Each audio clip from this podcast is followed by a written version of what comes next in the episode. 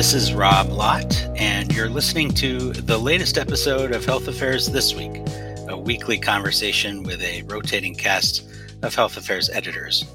I'm excited to say that in a moment I'll get to introduce a special guest, the co author of our latest health policy brief. Uh, but to get us started, I thought a quick recap might be in order. If you've followed Health Affairs' publication of health policy briefs, you'll know that for about the first 10 years that we've produced them, they were focused on traditional topics of health services research. I'm talking about coverage, payment policy, value based contracts, health affairs, bread and butter. But a few years ago, with support from the Robert Wood Johnson Foundation, we made a shift. Uh, my colleague, senior editor Laura Tollen, has led us on a journey with these briefs to focus on topics that maybe fall a little further outside our comfort zone. These are topics at the intersection of health and everything else.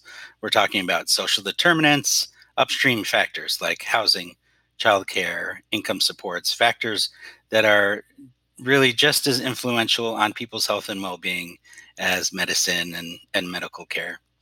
And now, with the brief we've just released today, you can add to that list the topic of aggressive policing and its impact on population health. I'm delighted to welcome here today the co author of this brief, Dr. Hedwig Lee, professor of sociology and co director of the Center for the Study of Race, Ethnicity, and Equity at Washington University in St. Louis. Dr. Lee's co authors were Savannah Larimore, also at WashU, and Michael Esposito at the University of Michigan. Dr. Lee, thanks so much for your work on this brief and for being here today. Thanks. I'm glad to be here to talk to you about this.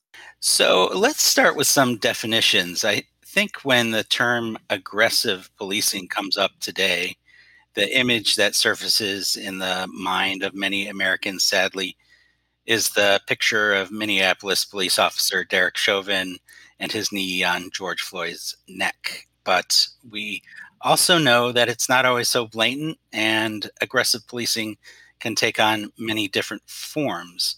So, for the purposes of this brief, how did you and your co authors define aggressive policing?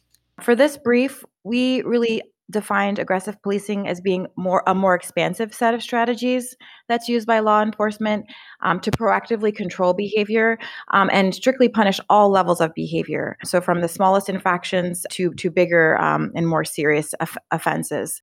Okay, so here at Health Affairs, we're a health policy journal. Why are we why are we talking about this at Health Affairs? Why are these trends important to consider through the lens of public health and maybe more broadly the health of populations? I think uh, Health Affairs is doing a great job in helping us to understand that all policies are health policies. So I want to say that first. And any kind of policy we think of, from education policy to crime policy, does have impacts on health, and policing is no exception. We know from a large and growing body of research that aggressive policing has negative impacts on individuals who experience aggressive policing and also individuals in the communities uh, in which they live. And there's even newer research suggesting that police violence impacts national populations who are viewing these images and learning about these horrible incidents in their homes via social media. Great. So uh, you you hinted at this a little bit, and, and maybe we can walk walk through this a little bit. I think you and your co-authors with this brief did a great job of breaking down the different mechanisms that really come into play here. Um, so let's start with the impact on individual health. What do we know about how that works in terms of aggressive policing and individual people's health and well-being?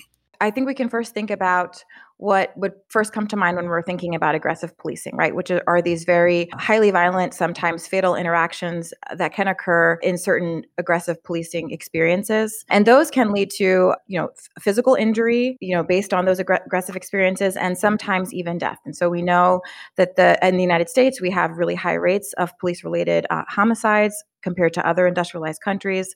So that's sort of the first sort of individual level outcomes we can think about. There's also mental health consequences of individual experiences with police violence. And so these are highly stressful events that can also lead to short term mental health outcomes as well as long term men- mental health outcomes for some individuals. The other thing that we can think about as well, in addition to sort of these mental health consequences of policing, is also just some practical public health, sort of health behavior outcomes that are related to policing. So, for example, Jeff Fagan has done a lot of work in New York City uh, documenting the experiences of African American and Latino men, uh, young men who are consistently stopped by police over time on many days out of the week. These uh, frequent stops can also be really problematic because they just impact young men's ability to use space. So, you know, some young men, when they're interviewed, talk about the fact that they don't feel comfortable just walking down the street. So, people aren't engaging in physical activity. They're not able to walk and use places and spaces the way others can. So, we can also think about sort of these just everyday health behavior consequences of, of, of being an individual that might be targeted that's a great segue. Your reference to neighborhoods sort of suggests that in addition to the individual health impacts, there's also a sort of broader community impact as well. Is that right?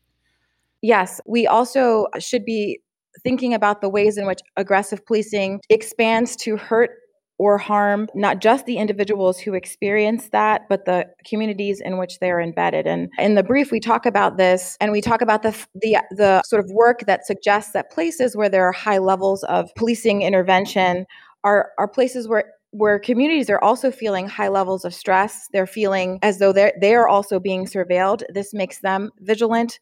This impacts their uh, feelings and safety about using space and walking to to spaces and places in ways that can have uh, negative or damaging mental health effects for community members. There's also other work that suggests we should also be thinking about family members connected to those who who have experienced violent interactions with police and the stressors related to worrying about the well-being of the person who had those experiences if that person uh, hasn't passed but also the ways in which other people in their family who look like them might also um, be impacted. So it sounds like when we sort of put those two pieces together the individual health impacts, the community health impacts you also see um, direct consequences in terms of health equity. Yes, you do see direct consequences in terms of health equity because we know that the communities that are most impacted by incarceration are Black and Brown communities. We know the individuals that are most likely to die at the hands of police are uh, African American men.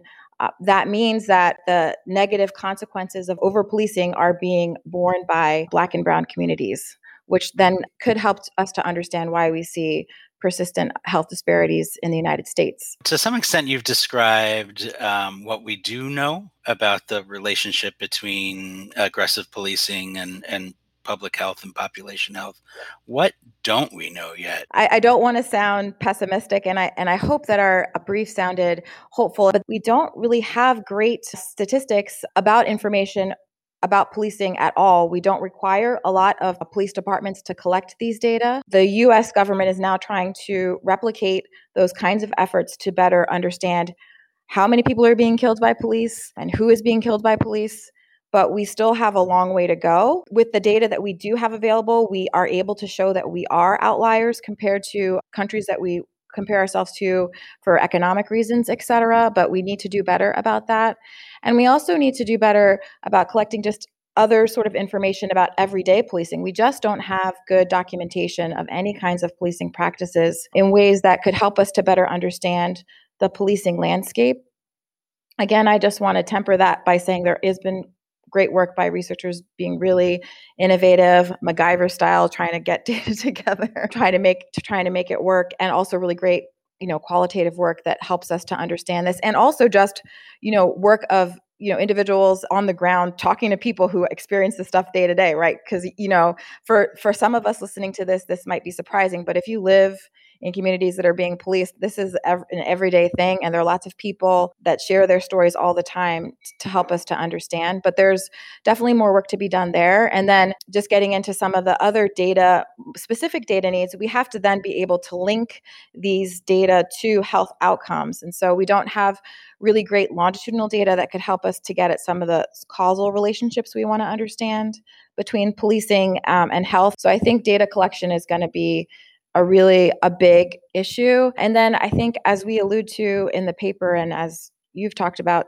as well, Rob, is just the need to really provide or have more data to help us to better understand and measure these everyday experiences, the kind that wear and tear on your body. Of course, it's important to understand incidences that lead to death or a person being severely injured. These are the things that we see on TV. We also need to understand how these everyday stops are impacting people's you know mental health and their long-term physical health because those things also matter for quality of life and are are just as important. Maybe to wrap up i, I just want to acknowledge um, that when it comes to a topic like aggressive policing, we're reminded again and again in social sciences that each data point, whether it's the qualitative data or the quantitative, um, each one is actually another human being, whether it's another George Floyd or another Breonna Taylor or the hundreds or thousands of stories that that you alluded to that don't go reported in the daily news. Each of these individual cases has its own details and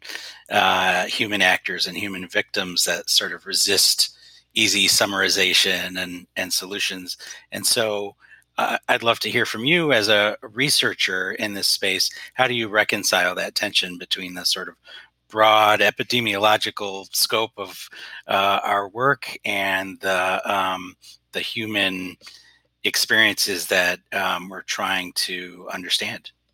That's a really important point that you bring up, and I'm so glad you did because it's not often something that's talked about when we do this research. I'm definitely a demographer, and I, you know, I really think it's important that we have population uh, based data to be able to provide the receipts to to to show to show policymakers to show people who want to look away that these are actually patterns that there this is a lot of people this isn't a, a, small amount of people and that black and brown people are systematically the people that are bearing the brunt of these practices that need to change. And especially for me as a person who identifies as african american and puerto rican you know this really hits home for me. These are my cousins these this is my brother uh, these are the people uh, that matter to me too. And so I, I don't know if i can reconcile you know how do we you know how do we uh, humanize these numbers? But I, I think what i what i can reconcile at least for me personally is that i'm providing the evidence base to make sure that people have to listen and people cannot uh, treat these uh, situations as one-offs. Uh, this is happening this is happening every day. And even if a person isn't being hurt physically or being killed, it's still important that we change how we treat people because everybody deserves to have humanity. Everybody deserves to be able to walk down the street and not worry that they're going to be stopped by police just because of the way they look or um, what neighborhood they live in. That that is not that is inequality, and we have to fix that. And those are inequality. That these are um, forms of inequality that do have consequences on on people's health. And so I guess that's how I, I reconcile it. I also just wanted us to recognize when we're thinking about the people who have been killed, which we should, and we, we should name, we should say the, the names of these people, we should say their names, and we should make that known to the public that they are also connected to brothers and sisters and moms and dads and communities that are also impacted by their deaths in really important ways and also can lead to you know poor health for those individuals too so when you think about eric garner also think about erica garner right she, she died too in her 20s of a heart attack and you know we can't say that the death of her father was the direct reason why that happened, but I think it helps us to think about the ways in which police violence reverberates and, and can have, you know, lasting impacts on people connected to those who, who've passed away. Dr. Lee, thank you very much. Uh, I think this is a great spot to wrap up. Really appreciate your work on this brief uh, and uh, taking the time to talk with us here today. Thank you. That does it for Health Affairs this week. Thanks to everyone for listening. If you enjoyed it, tell a friend, subscribe, and we'll look forward to uh, to seeing you next week.